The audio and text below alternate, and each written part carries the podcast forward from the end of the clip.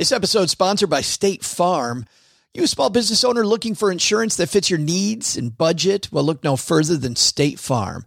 State Farm agents are not just insurance providers, they're also small business owners who live and work right here in your community. They understand the unique challenges of running and protecting a small business.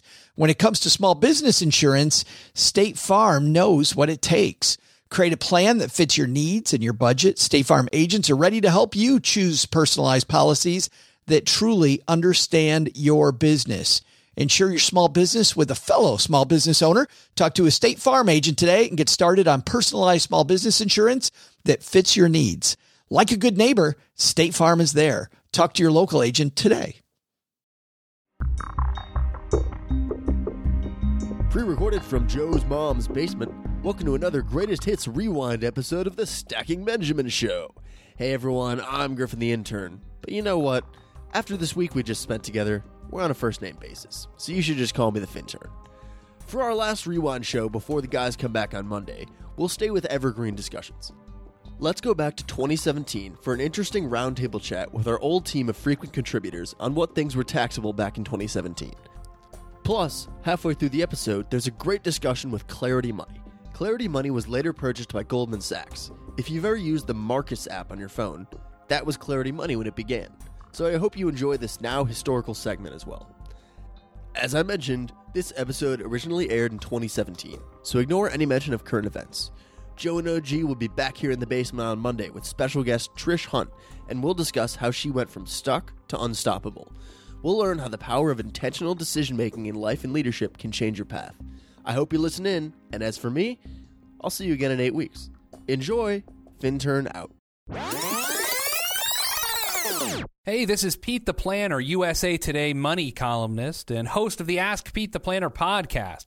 When I'm not fixing the weirdest financial situations you've ever heard of, I'm stacking Benjamins.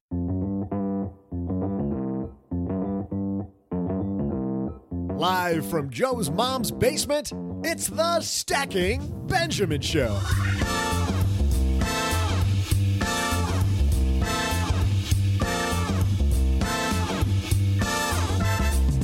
Hey, money nerds, I'm Joe's mom's neighbor Doug, and we have a great show on tap today. Please welcome from affordanything.com, Paula Pant. From Control Your Cash, that's Greg McFarlane. And from lenpenzo.com, Frederick Douglass. No, I'm just kidding. That guy's got no time for us. He's busy at work on some great new stuff while we record this show. Actually, we've got Len Penzo. And on today's FreshBooks FinTech segment, we welcome the CEO of the hot new app Clarity Money, Adam Dell. And here he is, the guy who's like the glue holding together your G.I. Joe's left arm, Joe Saul Sehy.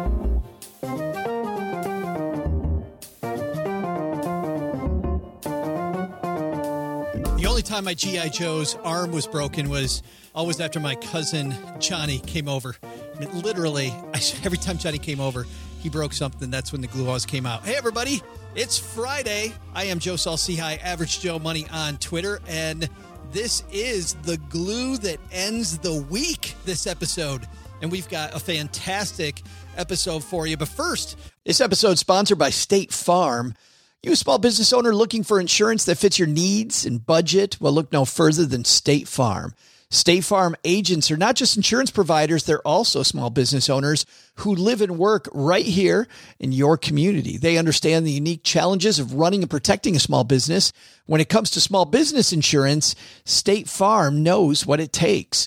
Create a plan that fits your needs and your budget. State Farm agents are ready to help you choose personalized policies that truly understand your business. Insure your small business with a fellow small business owner. Talk to a State Farm agent today and get started on personalized small business insurance that fits your needs. Like a good neighbor, State Farm is there. Talk to your local agent today. And now, a word from our sponsors at Betterment. Do you want your money to dream big? Do you want your money to be a total self starter? Are you annoyed that your money doesn't work hard enough? Well, don't worry. Betterment is here to help. Betterment's the automated investing and savings app that makes your money hustle. Their automated technology is built to help maximize returns, meaning when you invest with Betterment, your money can auto adjust as you get closer to your goal rebalance if your portfolio gets too far out of line and your dividends are automatically reinvested. That can increase the potential for compound returns. In other words, your money's breaking a sweat while you can be breaking bread. You'll never picture your money in the same way again. Betterment, the automated investing and savings app that makes your money hustle. Visit betterment.com to get started. Investing involves risk, performance is not guaranteed. All right, great show today. We've got uh, the original crew on. Let's get rolling. Greg, Paula, Len, and then Adam Dell from Clarity Money. Let's do it.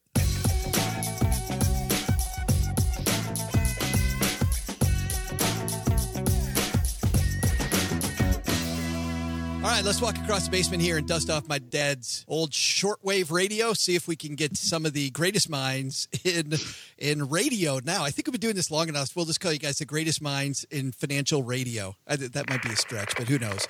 Uh, Greg McFarlane, you are uh, halfway across the Pacific. Is that a stretch? It's probably closer to a third if you're if you're measuring from California and you stop measuring in Japan or Korea. Is it a stretch that we're the greatest minds in uh, financial radio?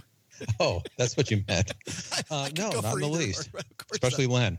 Right. Oh, Len Penzo might be with us. Len. Hey, thanks for that second. That teed it up real easy, Greg. Good job. From lenpenzo.com, it's Len Penzo. How's it going, everyone? It is fantastic now that you're here, man. How is life in the bunker? You know what? I'm peeking out. I, I, every once in a while, I poke my head out and look, but uh, I see storm clouds on the horizon. And I know that's a metaphor. That is not- of course, in my world, I always see storm clouds. So, what would you expect? The ironic thing is, the day I see sunshine, it'll probably be the worst thing in the world. So, you know what's going to happen, Greg, is that Len's going to die of a heart attack, and the nuclear winter is going to be two days later. you know, well, plenty, of gold, plenty of gold for the honeybee to liquidate. that's, that's right. And uh, holding down the fort in uh, Las Vegas, I think taking care of Greg's cats, it's Paula Pant from Afford Anything. No, you know, Greg actually takes his cats to Hawaii with him. That's they, they can't be separated for too long. You ca- cannot be. They get separation anxiety, Greg the furthest we ever get separated while traveling out here is the trauma on the plane where they have to go from Vegas to the transfer city to Honolulu and they don't care for that. They they are not they're not good travelers in um, in cargo. In the cabin they do all right. Let's get this thing moving because people are wondering if we are actually going to talk finance today. Let's head to MarketWatch, uh, marketwatch.com where Douglas Fink has an opinion piece how to invest in the Trump era. He says buy shares of private companies, says non-publicly traded companies will fly under the radar as new platforms give investors a chance to buy equity in them. Let me let me see, Len, if I can piece together how this is, and you can tell me if this is if this is correct. He said that it looks like Wall Street after the big run up might come tumbling down. So if you think that this big, big, big long run up we've had is actually going to go backwards, that investing in private companies will keep you in equities, but you don't have the stock market in your way. Is that what he's talking about? Yeah, I think that's pretty darn close. You know, that what they're doing is they're looking forward. They're saying they're looking at uh, Donald Trump's policies. They see that his policies may be less favorable to the big public companies and more favorable to the small and medium sized private companies. So why not invest in some of those smaller private companies? Uh, the trick is most people don't do that. Most people invest in the big companies because it's the easiest thing to do. Hey, and if you do think, as I do, that the stock market is really pushing the limits right now, diversification, of course, is always your friend. So why not diversify within your equities by going smaller and private? But, Greg, buying a small company that's non traded just seems to me to be fraught with risk. Uh, then there's that. Yeah. This reeks to me of a throwaway hypothesis that got turned into a story in order to meet a deadline. As a practical matter, if you try to invest in a private company. Well, there's a reason why publicly traded companies are called publicly traded companies. Their shares trade on a market, they're easy to buy. If I go to the guy who runs the most successful private construction firm on Maui and I say, hey, how about making me a partner? He's probably going to decline. Right. And I, I'm not sure if there's another more efficient way to do it. Unless you happen to be reading an article written by the CEO of a crowdfunding company. Yes, exactly. yeah. And did you notice the the uh, what, what do you call it? The full disclosure. It was real clever. He just casually said, "And my company, you know, uh, or this company, blah blah blah. You know, my company in in period." It was really subtle. Really, there wasn't a blatant disclosure in there. Yeah, Paula. So, um, private companies going that route. You know, I actually really liked this article.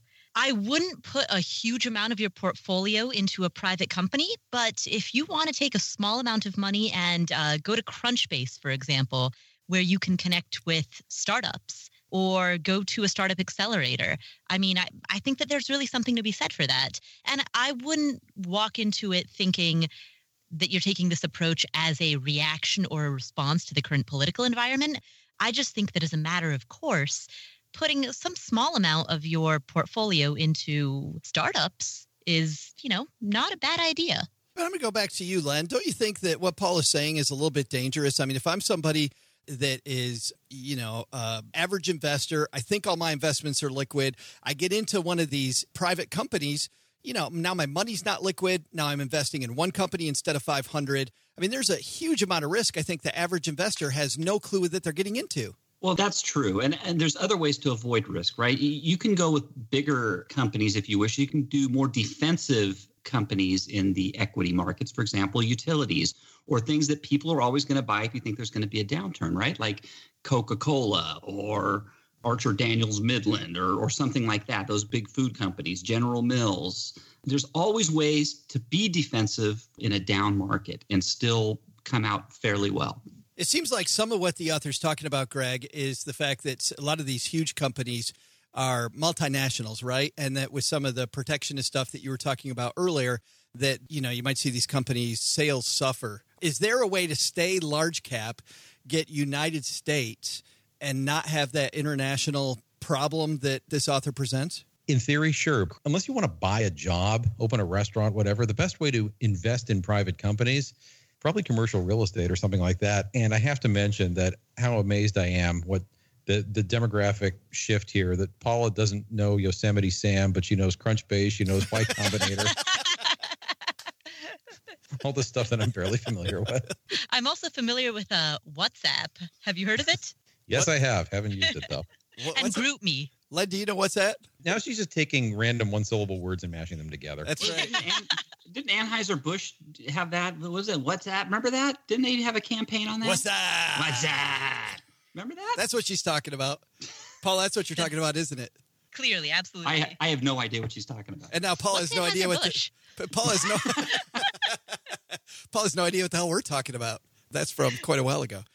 Uh, Paula, we had a guy on the show maybe six months ago talking about these new crowdfunding rules that allow people like Mr. Fink here and uh, like the places that you mentioned where you can go in and you can do some crowdfunding. He said part of the problem is is that a lot of these companies, if they could get better funding than the crowd, they'd go get it because who wants to deal with Joe Sixpack who has no idea what the heck's going on with their company and have you know six hundred of them versus having two angel investors who can bring people to their board, can bring expertise, know something about sales, about distribution, about logistics.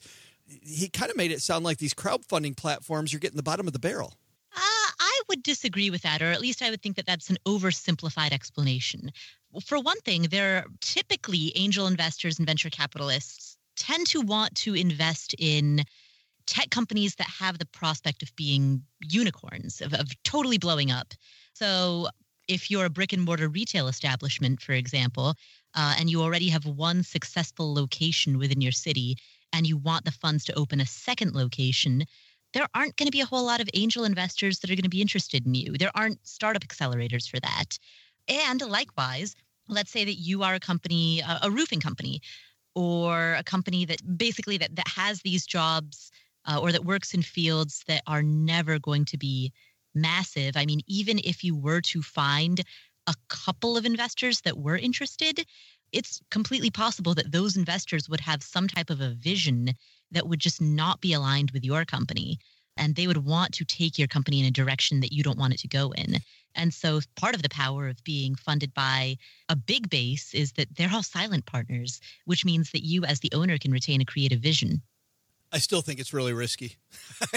oh yeah, yeah. I definitely would not put very much of your money. Like put put beer money there, just Anheuser Busch money there, but you know, make it a really really small portion of your portfolio, something that you wouldn't miss if you lost it. Maybe in a few years you'll make that uh, Anheuser Busch money, Heineken money. I don't know. Ooh, PBR money. PBR money, better yet. Let's move on, guys, to our second piece. And ladies and gentlemen, it's time for the quiz show you've all been waiting for. Is it taxable? We're going to play this game. I know, I know. It's spine tingling, isn't it, Paula? Listeners' patience. Right. right. This is a spine tingling game show where you will win no fun and prizes. However, you get to find out if it's taxable. And before we start this game, I have to preface this with nobody asked any of our contributors to be tax experts. They probably have no idea if this is taxable. I just thought it'd be fun for us to all kind of play along. So don't write us and say, I can't believe you guys didn't know it wasn't. Uh, who cares? all right, here we go, guys. Question number one you find buried treasure in your backyard. Len, did you find buried treasure when you were uh, when you were digging that bunker? No, not when I was digging the bunker, but I have found in the past uh, treasure that was laying on the ground. You're the creepy guy that takes the metal detector to the beach, aren't you? Hey, you know what? I didn't, but you know, my dad uh, took a. Well, you know, he didn't have a metal detector, but okay, let's use my dad for an example because this is interesting. He found a very nice ring on the beach at Daytona Beach, Florida, about uh, eight years ago, nine years ago, and he had it appraised, and, and it's like a five thousand dollar ring. so the lesson is just go to the beach every day. Make five Well, thousand so- bucks so is, your, is your question is is that taxable? no, no. Oh. It's just I was just I was just asking a question and it went uh, in a direction I didn't expect. So here we go. Question one.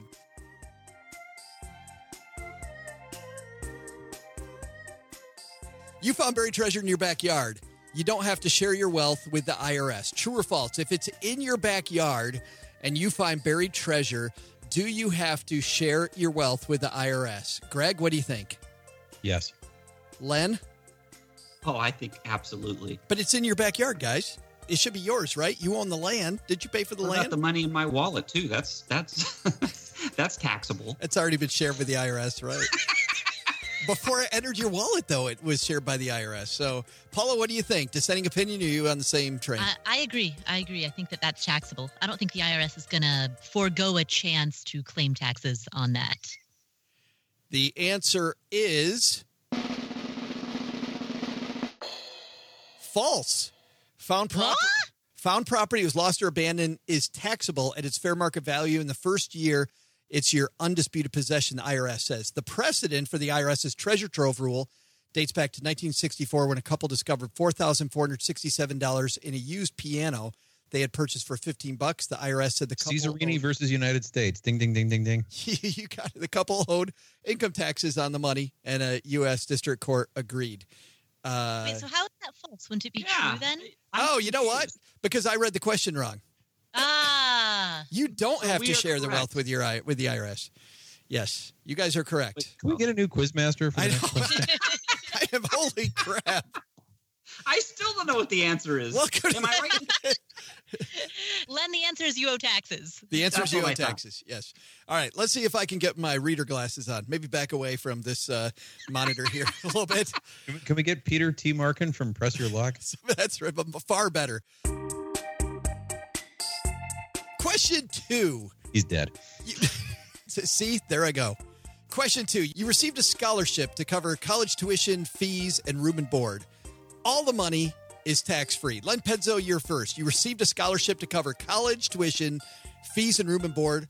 All that money's tax free. True or false?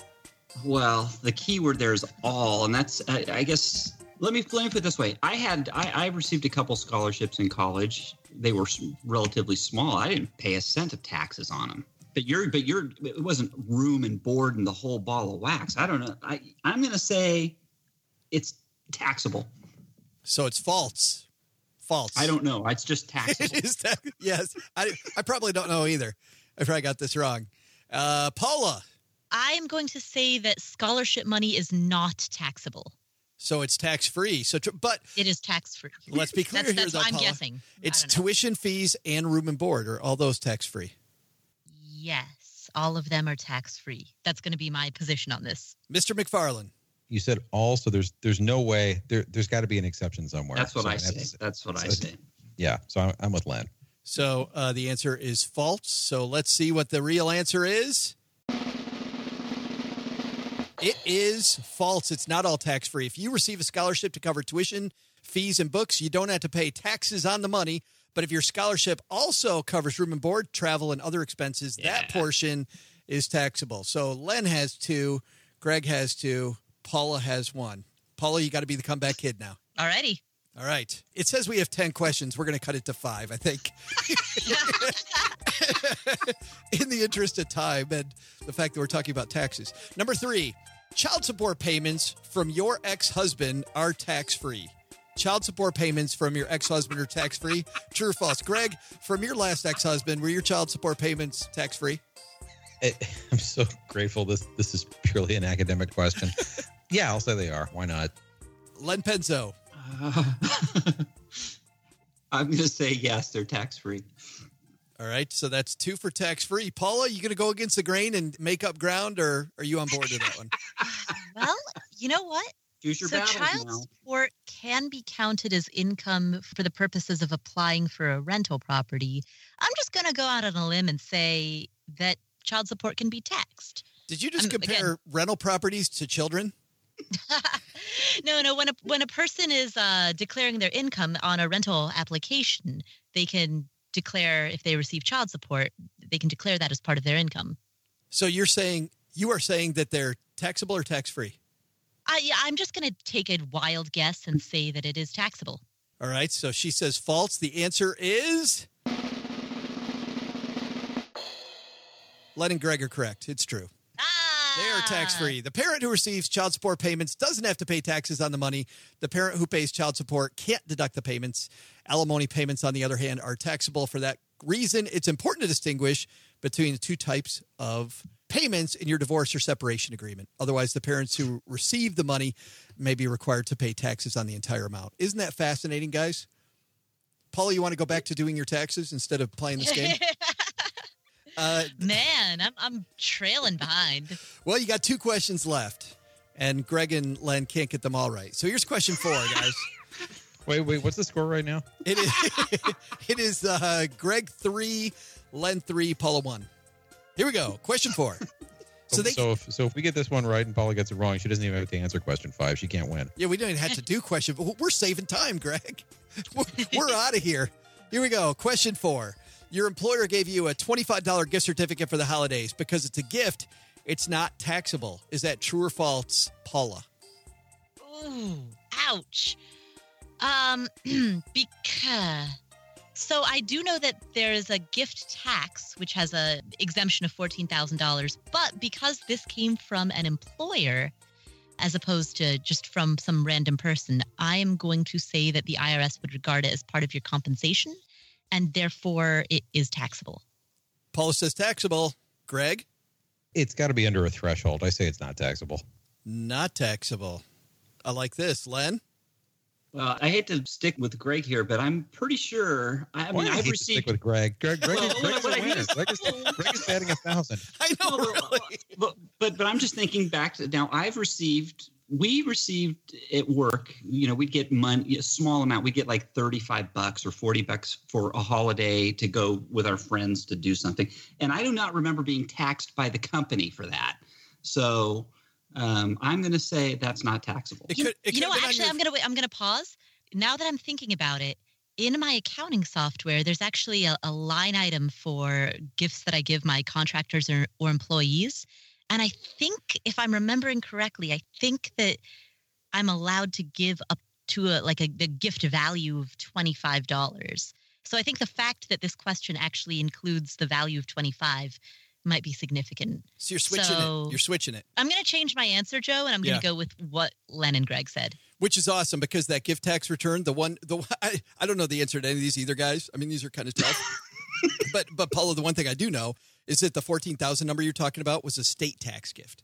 That's your estate tax that it comes Right. off of. Has nothing to do with Well, but there's tax. there's gift tax and there's estate tax, right? So gift tax you can give up to fourteen thousand dollars per year, uh, Yeah, but that- and then estate tax is like the the big number that happens when you die, like a million or five million or whatever. but that comes off of your exemption. But anyway, uh, you can get 14, Right, you can yeah. get fourteen thousand without it coming off that exemption. That's what it applies to. Mm. Exciting, isn't it? Pinch me. This is the best quiz we ever had. So, your employer gave you a $25 gift certificate for the holidays because it's a gift, it's not taxable. Everybody says true, and the answer is false. If your employer gave you a cash, gave you if your employer gave you cash, a gift certificate, or any item that can easily be exchanged for cash, you must include the value as part of your taxable income, no matter what the amount the IRS says. However, if your company uh, gave you a turkey, a ham, or other item of nominal value for the holidays, you don't have to include the value. So they give you a thing, it doesn't count. If it's money or a gift certificate worth money, it counts. Oops. Pinch me, isn't that great? I'm going to stop giving anecdotal stories because because I'm going to have have the IRS on my butt here pretty soon. I think. Well, I think yeah, either they did it under the table, Len, or number two, because you know your company's like that, I'm sure. Or number two is it just showed up on your paycheck and it was a line item you missed. You know, Uh, maybe. yeah, good maybe. stuff. I think we're going to stop at four there. That was uh, thrilling. our, our our tax quiz. Well, if you're new to Stacking Benjamins, you may not know that I've tried out a lot of personal finance apps. I like to be a guinea pig and try out all these things. So I know what I'm talking about when it comes to uh, what's helpful and what isn't helpful. And uh, the app that I've used the longest has been Monarch Money.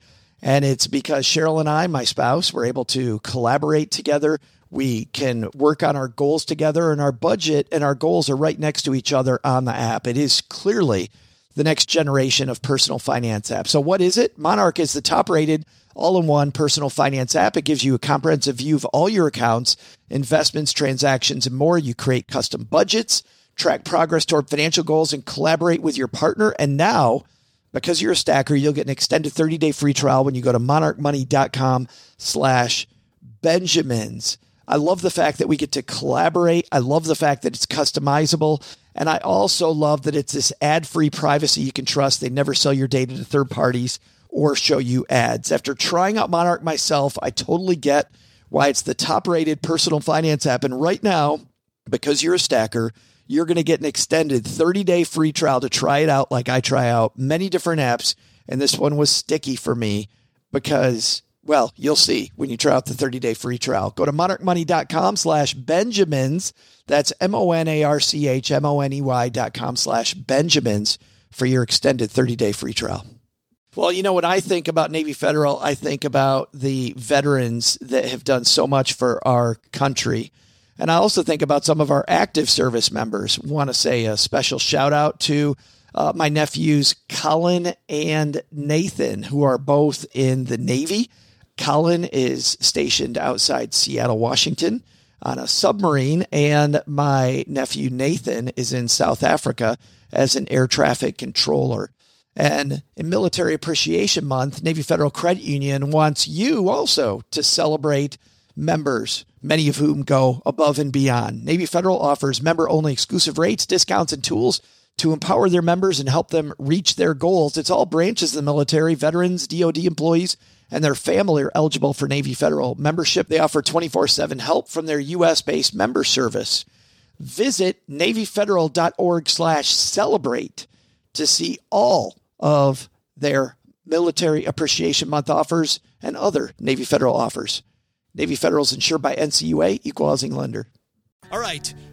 Our quick disclaimer before we get into the FinTech segment today, the FreshBooks Friday FinTech segment. You know, when we show you these cool new apps, uh, we can't endorse any of them, but we try to give you what we see is the coolest stuff. So imagine my surprise when I read about Clarity Money in Barron's and then reached out and man, they were ready to go and be on the show right away. And Adam Dell, if you know that name, you know that uh, that's the same Dell family. Adam Dell, serial entrepreneur, brother of Michael Dell, who created this little uh, computer company called Dell Computer. And uh, Adam Adam's done just some amazing, created some amazing stuff. So excited to talk to him. Let's say hello to Adam Dell from Clarity Money coming down to the basement.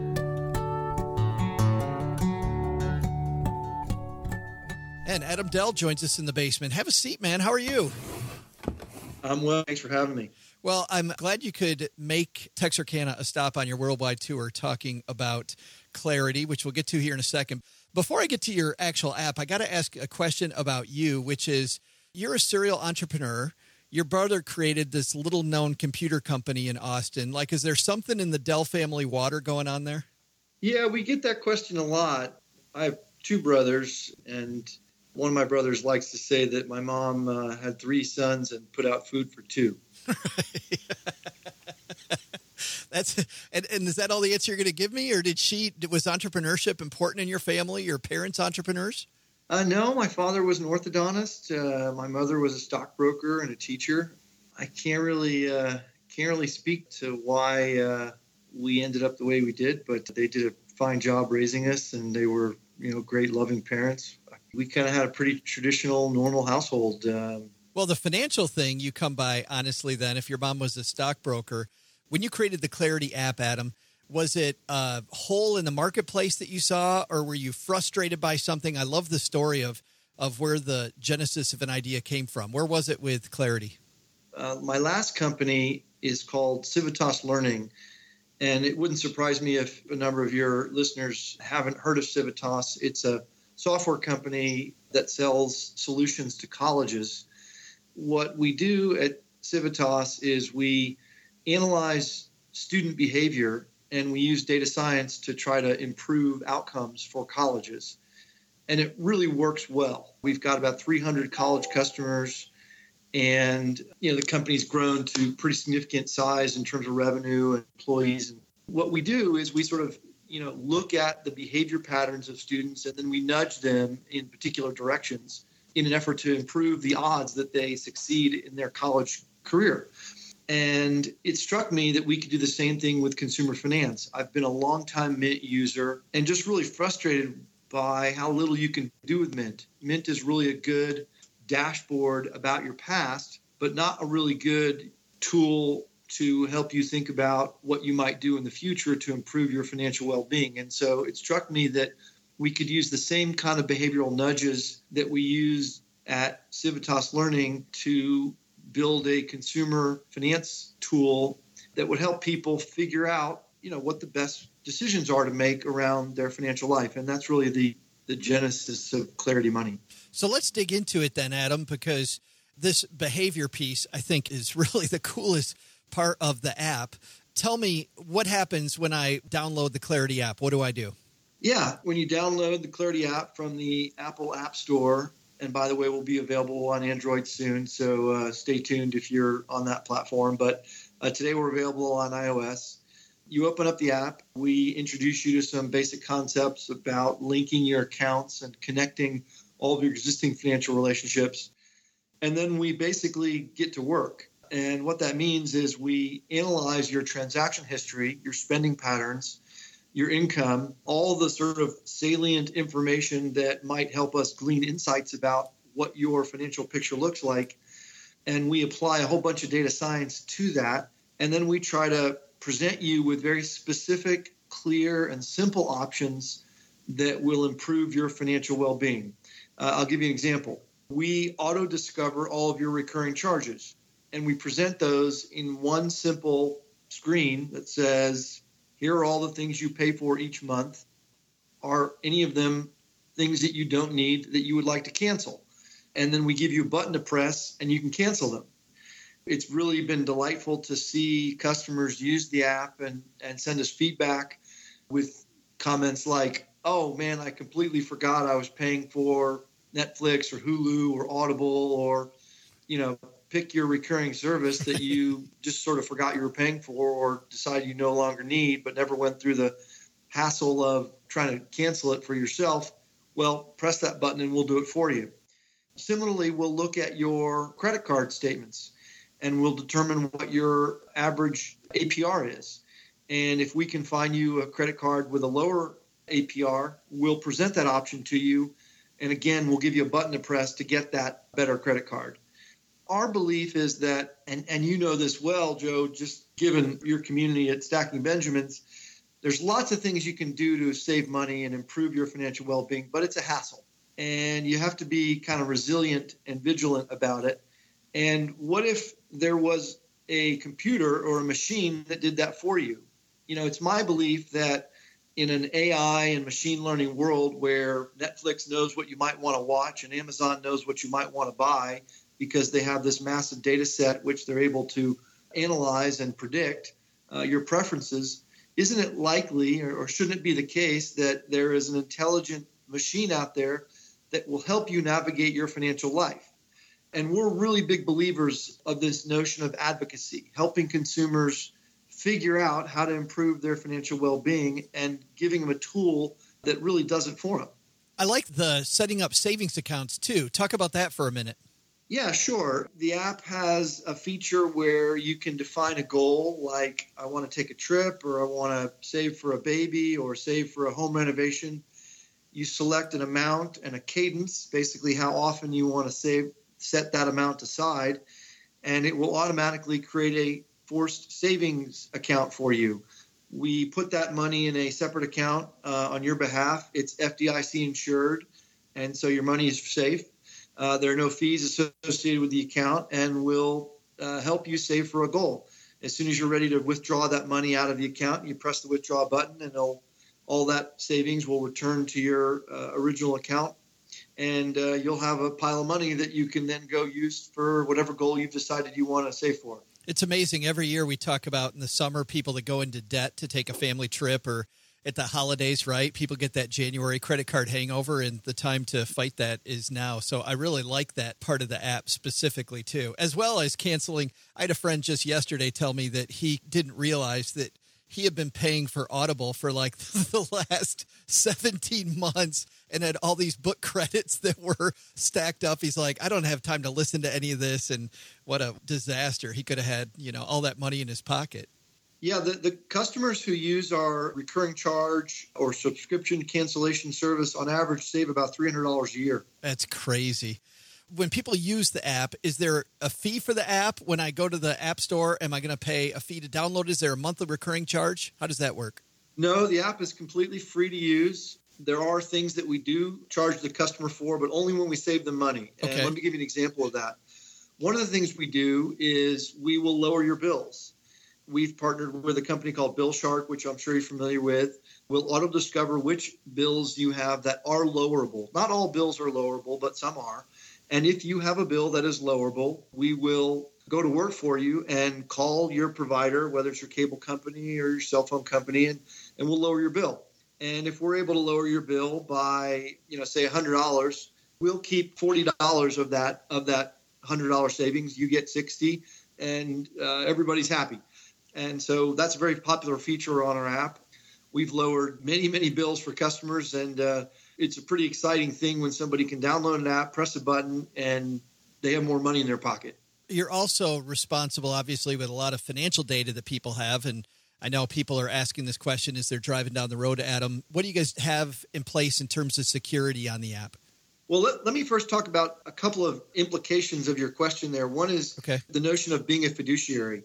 You know, we really take the brand promise of being a champion of your money incredibly seriously you know, I think it's a shame that consumers are taken advantage of by big banks, big insurance companies, big credit card companies, and they end up paying enormous fees that they don't really need to pay. And they ought to have an advocate. They ought to have somebody to help them figure this stuff out. We take that job really seriously. There are two individuals who are sort of leaders in the field of behavioral economics and finance. One is a guy named Niall Ferguson, who wrote the seminal book on the history of finance and a guy named uh, Dan Ariely, who's one of the leaders in the behavioral economics world. Uh, they've helped us establish our customer advisory council, which ensures that we always put the customer first. We will never make a recommendation or suggest a product or service that does not objectively improve our customers' financial well being. And so, this notion of advocacy is core to what Clarity Money is all about. That's one of the key pillars of our brand promise. To your question about security, uh, we use 256 bit encryption. We do not store your login credentials. We'll never sell your data. Uh, you can't advertise on Clarity Money. We keep bank level security standards when it comes to encrypting your data.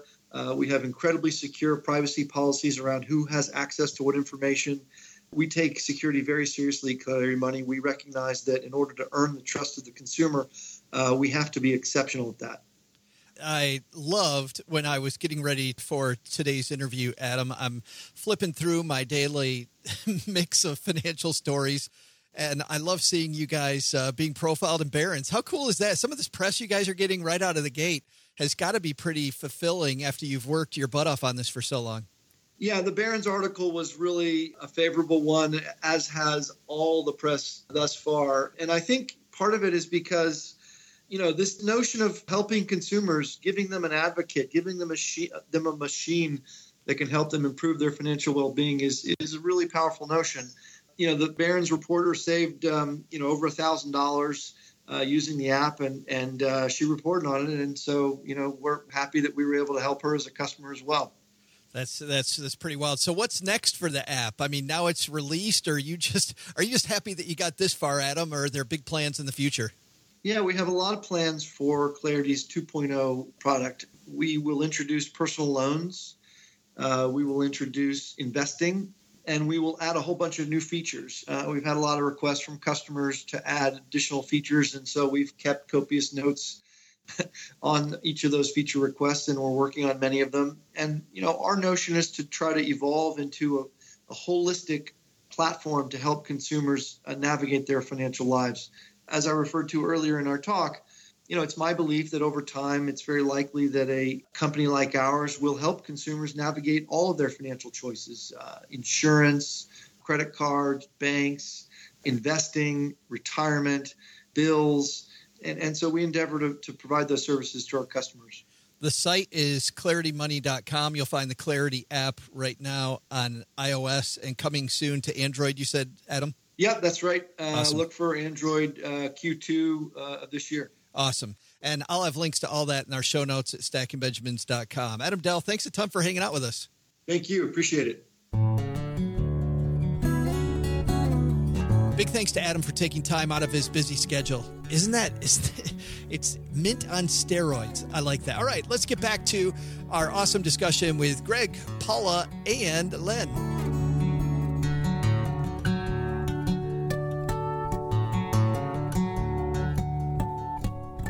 Let's move on to our third uh, topic today, which is, I think, a little more exciting. This comes to us from Quartz. And the headline is In the time you spent on social media each year, you could read 200 books. Paula, do you believe that? You could sp- spend uh, less time and maybe read 200 more books? So 200 books a year, if you assume f- of- you spend 50 weeks a year reading, that's four books a week. And if it takes you, say, six to seven hours to read each book, I mean, you're talking about a commitment of 28, 30 hours per week. I don't think, I mean, and they have some statistics in this article about how many hours a person spends on social media per year, but I just don't think that people really spend 30 hours a week No, I mean, on social media. Y- y- Yeah, uh, Greg. They the example here is Warren Buffett talking about reading 500 pages a day. Uh, you read 500 pages a day? Is he reading 500 pages a day of business books, or is he reading 500 pages a day of something impenetrable like Finnegan's Wake? Right. I, I- yeah. Um, I don't read 500 pages a day or anywhere close to it, but I still manage to plow through, I don't know, 100 books a year. Wow, really? Wow, really? Wow, that's impressive. Really? Uh, I don't know. That is a lot. Len's read four. Greg, you read like two books a week? Yeah, I just finished uh, Mortal Errors, a book about the JFK assassination, which basically says that the uh, that a Secret Service agent killed him. And I'm reading this. Uh, I don't know if it counts as a book. It's a it's a series of restaurant reviews by this lady who writes for the this 85 year old restaurant reviewer for the newspaper in Grand Forks, North Dakota, who got some notoriety a few years ago because they opened an Olive Garden in town, and she reviewed it unironically, and she liked it. that's cool. and, and people made fun of it and they were snarky but she was completely serious and you read these reviews i mean she reviews subway then she reviews the subway on the other side of town and It tastes the same. she, she talks an awful lot about the color of the furniture but i mean anthony bourdain actually wrote the preface for this book uh, this collection of her columns it, it, it's fascinating That sounds fascinating. What's the name of that one, Greg?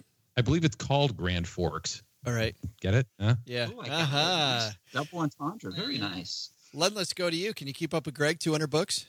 Oh, geez. I probably read five books a year. Well, let's talk about that. Greg Greg talked about what he's reading. Len, what are you reading? Well, okay. I just finished The Road to Ruin by James Rickards. And I am looking at, speaking of humongous books, I am just getting into The Great Deformation by David Stockman. This is a 700 page monstrosity with like eight point font. So uh, it's big. Let's talk about both these books. How'd you like the last one? Well, The Road to Ruin? Yeah. Uh, you know what? I, it's part of a, it's not a trilogy. It's, it's going to be a four part series. Uh, what's it, what's not, if it's not a trilogy, what's a four part series called? A tetralogy. Oh, a tetralogy. Well, very good. So, are you sure? Okay, tetralogy, whatever. This is the third in the series of uh, books about basically, as you might guess from my bunker mentality, the demise of the current financial system. I thought it was his weakest of the previous two, which was currency wars and the death of money. But that being said, it was it, it had its merits. Uh, it had some good points about. We were just talking about protectionism. I used to be totally anti-protectionist. I thought it was a bad idea, but he made some good cases for why tariffs can be a good thing and how they don't necessarily have to be a drag on the economy. So I thought that was good. The Great Deformation is David A. Stockman, who, as you know, was or you might not know, he was the uh, the director for the Office of Management and Budget for the White House under Ronald Reagan back in the 80s. And uh, he, you still see you'll see him on MSNBC as a talking head, and he's got a blog as well called Contra Corner, I think he calls it. But this this talks about the death of capitalism, actually the corruption of capitalism, and how crony capitalism is kind of uh, making things really tough right now for everyone, and it's how it's infecting the economy. And so I'm looking at, like I said, I'm just getting started on it, but he's going through the whole hist- history here of capitalism. So Wait a minute. So you have a full time job and then you read this stuff for fun? Yeah, I'm fat. Hey, you know me. I'm fascinated by macroeconomics. I know, I'm kidding. And then my second question is uh, back to the road to ruin. They talk about the death of the financial system, right? And you've read three of the four books, Yeah.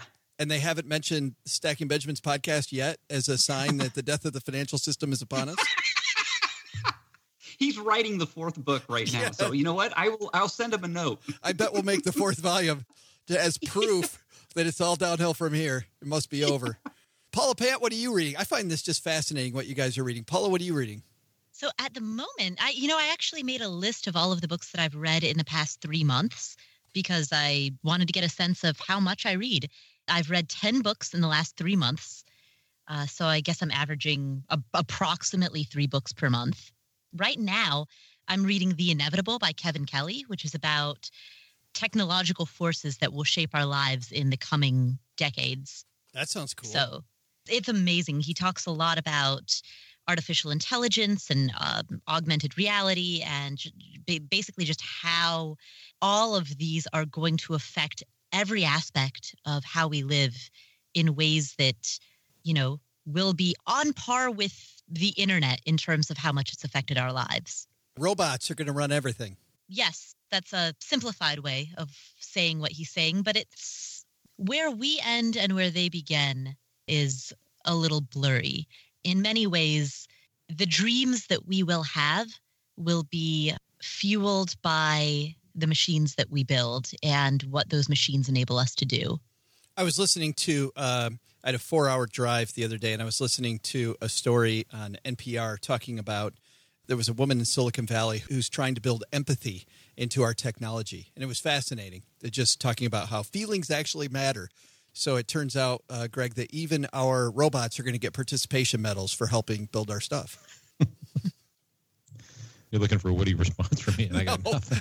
I'm not. I just thought I don't. I said your name because I thought you'd appreciate that the most. Paula, what else are you reading? So some of the stuff that I've read recently, uh, the book *Sapiens* is absolutely incredible. It's it's a book about the history of humankind, and it contextualizes the human species in a way that I've just never seen before. *Smart Cuts* by Shane Snow, also incredible. It's about lateral thinking and some of the innovations and the breakthroughs that come by virtue of thinking laterally. *Big Magic* by Liz Gilbert, which is about having the courage to live a more creative life. Smarter, Faster, Better by Charles Duhigg, On Writing Well, Originals uh, by Adam Grant. That's actually a fantastic one. I, I've got like a, uh, I, I actually want to go through it and hand transcribe some of those passages uh, in order to internalize some of the concepts that he talks about in there a little bit better. Do you ever read any fiction? Sometimes, not often. I would like to read more fiction, but I'm so drawn to nonfiction titles that uh, they end up taking priority. Yeah, I was going to ask Me you. too. Well, I was going to ask you what some of your favorites are, but Paula, you already answered that. So, Greg, what are your what are some of your favorites that you've read over the past year? Uh, exclusively, again, I can't stomach fiction. I just uh, it, it's lies. It's it's the same. it's the same reason why why I can't watch movies, for that matter. You know, it's funny since I since I went from paper books to the Kindle, it didn't augment. It completely supplanted my reading habits. It blew my mind. Really? And when I found out that I could download classics from Amazon for 99 cents or very often free, it just blew my mind. So I'm thinking, wait a second, I can get the works of Aristotle, I can download them and I can and I can read them. I can read Thomas Aquinas, I can I can plow my way through the Summa Theologica. Yeah. Wow. So, what That's, if you're that's the stuff that's stuck in my mind. So That- that- Summa okay. Theologica, that, that that was a plow. There's no way I could read a hundred of those books of that length in, in one year. But it did force me to examine religion and my place in the universe, and it left me asking more questions than I did when I started before I started reading it. Oh, that's fascinating. I'm very deep, Joe. What I couldn't tell at all. I had no idea. Len, Yes. Didn't I already tell you my books? well, you told me what you're reading. Are we not done here? Well, no. What's the question? No. What was the? qu- Was there Well, the another- question what- is, is the question is is that Paula went into what some of her favorites are, not what she's reading now, but what some of her favorites are. I'm just curious of the books you've written or written uh, of the books you've read recently. What are some of your favorites? Not what you're reading now, but what have your some of your recent favorites been? Oh my gosh. Um, let's see. I, I hate to harken back to something I just kind of mentioned in passing just recently, but I really enjoyed The Death of Money by James Rickards. I, I thought that was that was a great, concise. It was well written on how the money monetary system is going to come. The current monetary system is going to come to an end, and uh, it was easy to understand, and it was very enlightening, and it makes a lot of sense. And and I I just it was it was riveting. I actually was on the edge of my seat Are there are there even though it was a, even though I consider that I mean I consider that's not it's not fiction it's nonfiction it's just it's looking forward it's it's a prediction if you will on how things will unfold so it kind of reads like fiction like a story but it's very good periodicals? Are there periodicals you guys get every month that you like? The actual old paper magazine, Paula. You get any periodicals that you really enjoy? No, I mean sometimes uh, when I'm browsing through Twitter, I'll click on a headline that's interesting, and uh, HBR Harvard Business Review tends to have very good articles that come out. So I, I tend to click on a lot of HBR articles on Twitter, but that's that's the closest I get to having any allegiance to any periodical. Yeah, Greg, any you really like? Motor Trend. Yeah. Uh, yeah, among all the car magazines, it's the only Bolt one. And I wasn't, I didn't grow up in a family full of car guys. I'm kind of getting into this late, and I I wish I'd done it decades earlier. But it's fascinating. Just it, it- practical engineering that results in horsepower and acceleration. When I lived in Michigan, Greg, I had a neighbor who wrote for them, and it, he was just the most intelligent guy. And when I when I read his work, it was it was incredible. It was it was great. I'm not a car guy, and and I totally agree. Uh, Len, uh, periodicals that you subscribe to or like? not anymore but my last one was discover magazine i i love discover magazine i thought it was um, very interesting but I, I finally discontinued it Yeah, my only one I still get is uh, Fast Company, and uh, for a while I didn't like Fast Company, and now I'm I'm back and addicted again. Well, that's interesting, guys. That's that's cool stuff. I was like catching up with what you guys are reading and what's going on, and I hope our listeners do too. Uh, let's talk about what's going on where you live. Greg, do you have any plans of writing anything anytime soon? As soon as my knees improve, Nice, and uh, sounds like he you're- can't write with bad knees. i was going to say you write with your knees how do you hold the pencil you got to you got to be elbows, duh. got to be sturdy, man. You got to be sturdy. Uh, Len, how about you? What's going on over there at that crazy lenpenzo.com? I've got a reader has written in, and I'm I'm sharing her story where she had the spouse, her spouse, skipped out of town with everything that she owned. She uh, all of her money, her she had fifty thousand dollars in her savings account. He took all of her every every account he cleaned out and left her with just the next paycheck. You think about if something like that happens, how do you make the mortgage payment? How, I mean, he took the checking, the money out of the checking account, money out of the savings account, and left. How, how do you make those payments and how do you recover from something like that? So she shared her story, and uh, it's very interesting. And she kind of gives uh, some some guidance on how how to cope with something like that if it happens to you, and how to pre- prevent protect yourself in the future. That if- is- to prevent that from happening. That that, that sounds like a just a horrible time. Yeah, oh, uh, she was. Uh, y- she emailed me when this was going on, actually, and it was. Uh, yeah, she wasn't doing well Did mentally. Yeah. you? Yeah, right. Did you ask her the important question though, What's that? which is if your spouse steals everything, is it taxable? Not not fun. We shouldn't even be Uh, joking. you know what? I'm laughing now because she has recovered, That's- and you'll see. There's it has a happy ending. Oh, that's so. that's good because I yeah. shouldn't even be joking about that because Yeah. that's that's a horrible situation. But Paula Pant, thank you very much. for- Joe. thank you very much for having me on the Afford Anything podcast. That was so fun. That was incredible. That was actually my favorite episode of Ask Paula. So for the listeners who uh, have not yet heard it, Joe came by to ruin the show. and we had an awesome time. Uh, just the the energy of having two people, uh, you and I both field questions from listeners. Two heads are better than one. That's why it takes four people on this show to get that kind of energy. I can't even do it with two. You're much better at this than I am, Paula. So what's going on at that crazy uh, Afford Anything? So I am going to on the Afford Anything podcast. I'm going to be running another episode of Ask Paula, but this time solo. So it'll be without you know without your the the the life that you bring to it. I've got to like double up on my energy Right. on the Afford Anything blog at affordanything.com.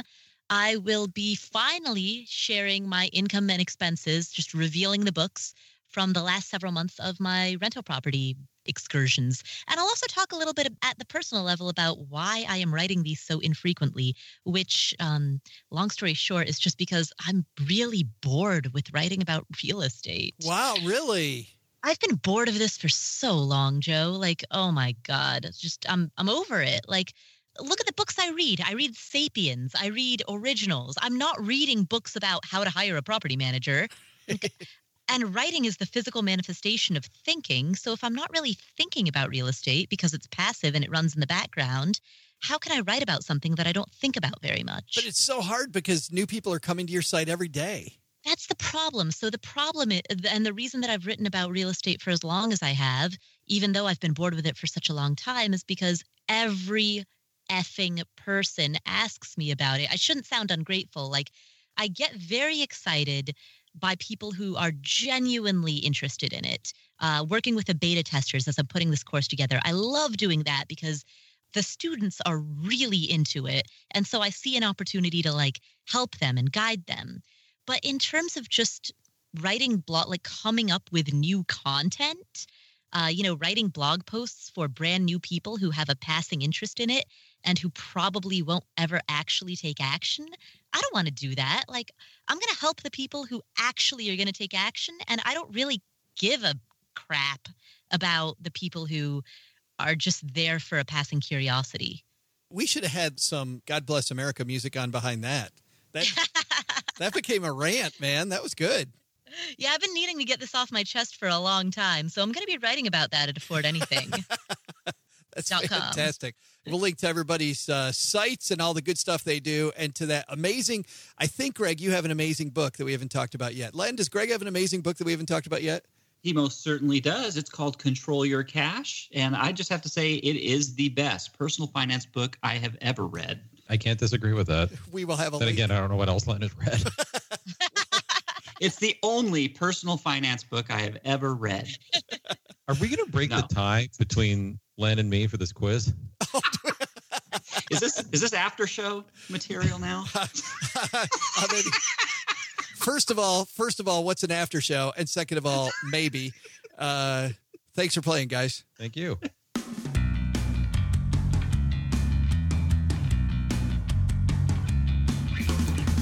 Oh, that's going to just about wrap it up for this week. Next week is our last week. Wasn't this a great week, by the way?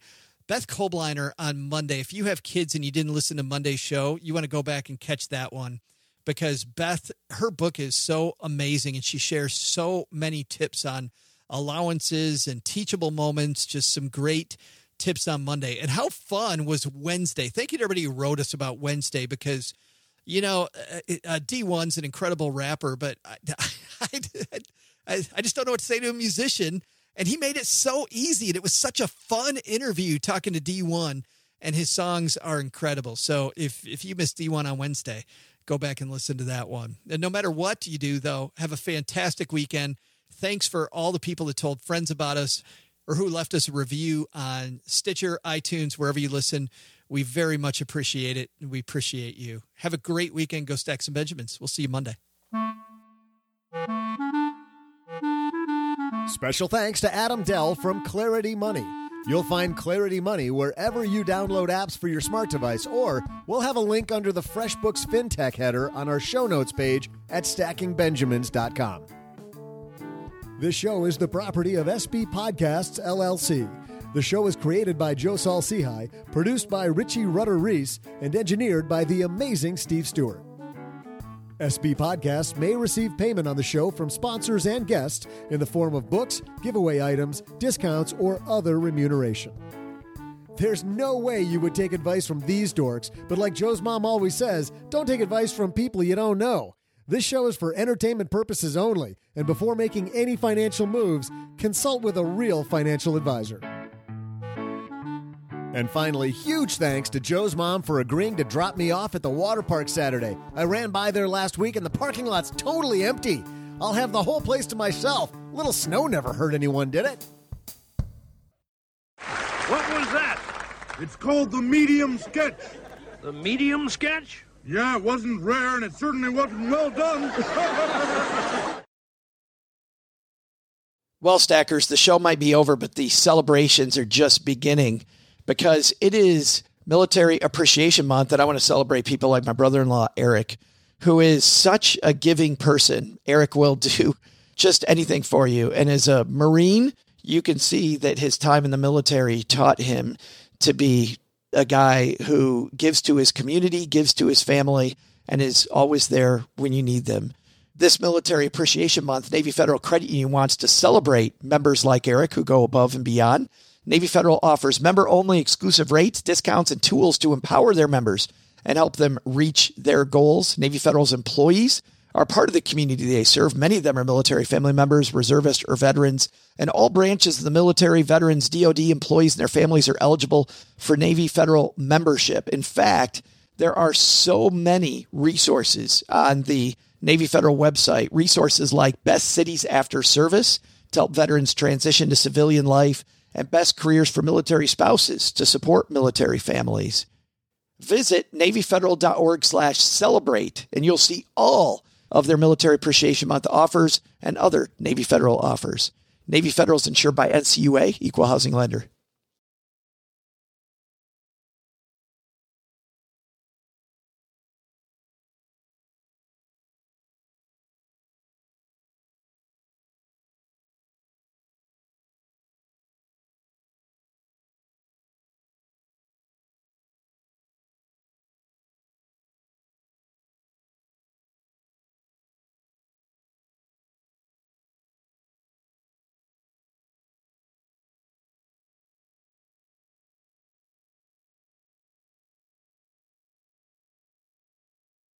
Welcome to the after show, the part of the show that doesn't exist. We never have an after show on Fridays. Thank you for saying the words after show, Len Penzo, you dumb. What is that a secret? is that a, do you ever listen to the show? we tell people every episode you don't talk about the after show. Len's like, yeah, we'll talk about the after show. Holy cow! Well, edit it out. Five five years, Len Penzo. He hasn't listened to the show twice, Paula. Hasn't listened twice. He's uh, you know, not one of your two listeners. All right, so we're having a death match here, Paula, between Greg and Len. You want to get in on this too, just for fun? Sure, sure. Should I should I also participate or no? That's what I'm uh, saying. Should I egg him on? Well, wait, wait, either, either either way, I can uh, I can I can tell you what the site is that I'm gleaning these from because I don't know the answers. Or uh, you know what? Let's just throw you in the ring too. How about that? Okay, cool. I'll be a competitor. Here we go. No Qu- chance of winning. Well, question five is pretty damn funny. So this is sudden death, guys. Sudden death. Question number five. You went to Vegas last year and won big in a game of Texas Hold'em. That's hilarious on so many levels with YouTube. Your your winnings are taxable, true or false. So I'm going to go back and forth. We've always had during the regular show, Greg had to go first every time. So in overtime, this time Len has to go first. So Len, you went to Vegas last year, won big in a game of Texas Hold'em. Your winnings are taxable, true or false? Uh, Are you talking about state income taxes? Uh, we're talking federal. Federal? Yes. Taxable. All right. And Greg, Yes. the answer is yes, it's taxable. Taxable gambling. oh, I Joe, can I point out? can I point out that two out of the four people on this roundtable live in Las Vegas? I know. And you know what, Paul? I totally did involve you. I make a big deal of saying, "Hey, let's involve Paula." I, I was hoping, I was hoping that Len was going to get caught up in this state income tax thing and say yes. And then I, knowing that Nevadans don't pay state income tax, Oh, I knew that. That was my question. I was Lower the I boom. knew Nevada doesn't put, pay state income tax. That's why I asked. I thought that was going to be an easy victory for me. All right, here we go. Well, not so easy, apparently. Question number six. You were unemployed for a few months last year and you received unemployment benefits. Those payments are tax free. Greg? Are they tax free? The answer is no. They're taxable. Len, taxable or tax free? Taxable. Paula, taxable or tax free? Taxable. Now you guys don't have really quiet keyboards, do you? Because I can't, I can't hear you over I- the shortwave. So you better not I be. promise I'm not. I'm, I promise you I'm not. You better not be this. typing away. Uh, the answer is they're taxable. So you're all right. All right. We go to question seven. Back to Len first. You were injured in a car accident and received a settlement to cover your medical costs. The money is not taxable, it's tax free. True or false? The money isn't taxable, Len. True or false? It is tax free. Greg? I'm going to say it's taxable just so we get a winner. All right. Paula? I don't know the answer to this, so I'm just going to take a guess and say that it is taxable. The answer is Greg fell on the sword for the second time in the show. if you receive money to compensate you for physical injury or illness, it's tax free. So nice job. And, and let me tell you how I knew that. I was in a car accident at the tender age of 17 that put me in the hospital for two weeks, and I received fair. I received a cash settlement from the insurance company for the See, uh, Len- accident. Len's lucky. He had advanced knowledge for answering this. I'm trying to be humble here and tell you that's how the only reason I knew that. I never got a car accident and was injured for two weeks. My life sucks. well, that's because he's older than you, Greg. I mean, he's You got a want me to story tell- for You everything. want me to tell you the bad part about that accident? I'll tell you the bad part about that accident. And this is probably you can throw this on the cutting room floor if you want, Joe, if, if it gets too disgusting. But but I broke my femur and I was in traction. You know, like you see in the cartoons, the you know your legs put up in the you know the traction machine. Yeah. I broke my femur completely into two complete two separate pieces. And I was going to have to be in traction for 12 weeks. 12 solid weeks in the hospital in traction. Well, I said I was only in the hospital for 2 weeks. Here's what happened. 10 days in, I, I just couldn't make myself go number 2, if you know what I mean. I just wouldn't do it. I mean, I could have, but I didn't want to do it just because the, the bedpan and, and I was shy and I was a teenager, couldn't do it. And I got all backed up nurses had to give me a enema to fix the problem and it was obvious that it wasn't going to work out me being in traction for 12 weeks so so i ended up going into surgery and it spared me the 12 weeks of traction Wow. Yes But uh, car accidents. So that's why you are the way you are. that's that's it yes i'm sure there was head damage you know in the accident Explains in everything. addition to the leg Yes. Uh, that is a. Uh, thanks for telling us that story, by the way, about being backed up. that sounds like an old guy story. Remember that time I was backed That up? is- Uh, Paula, you'll get that later. All right, guys. Thanks for playing.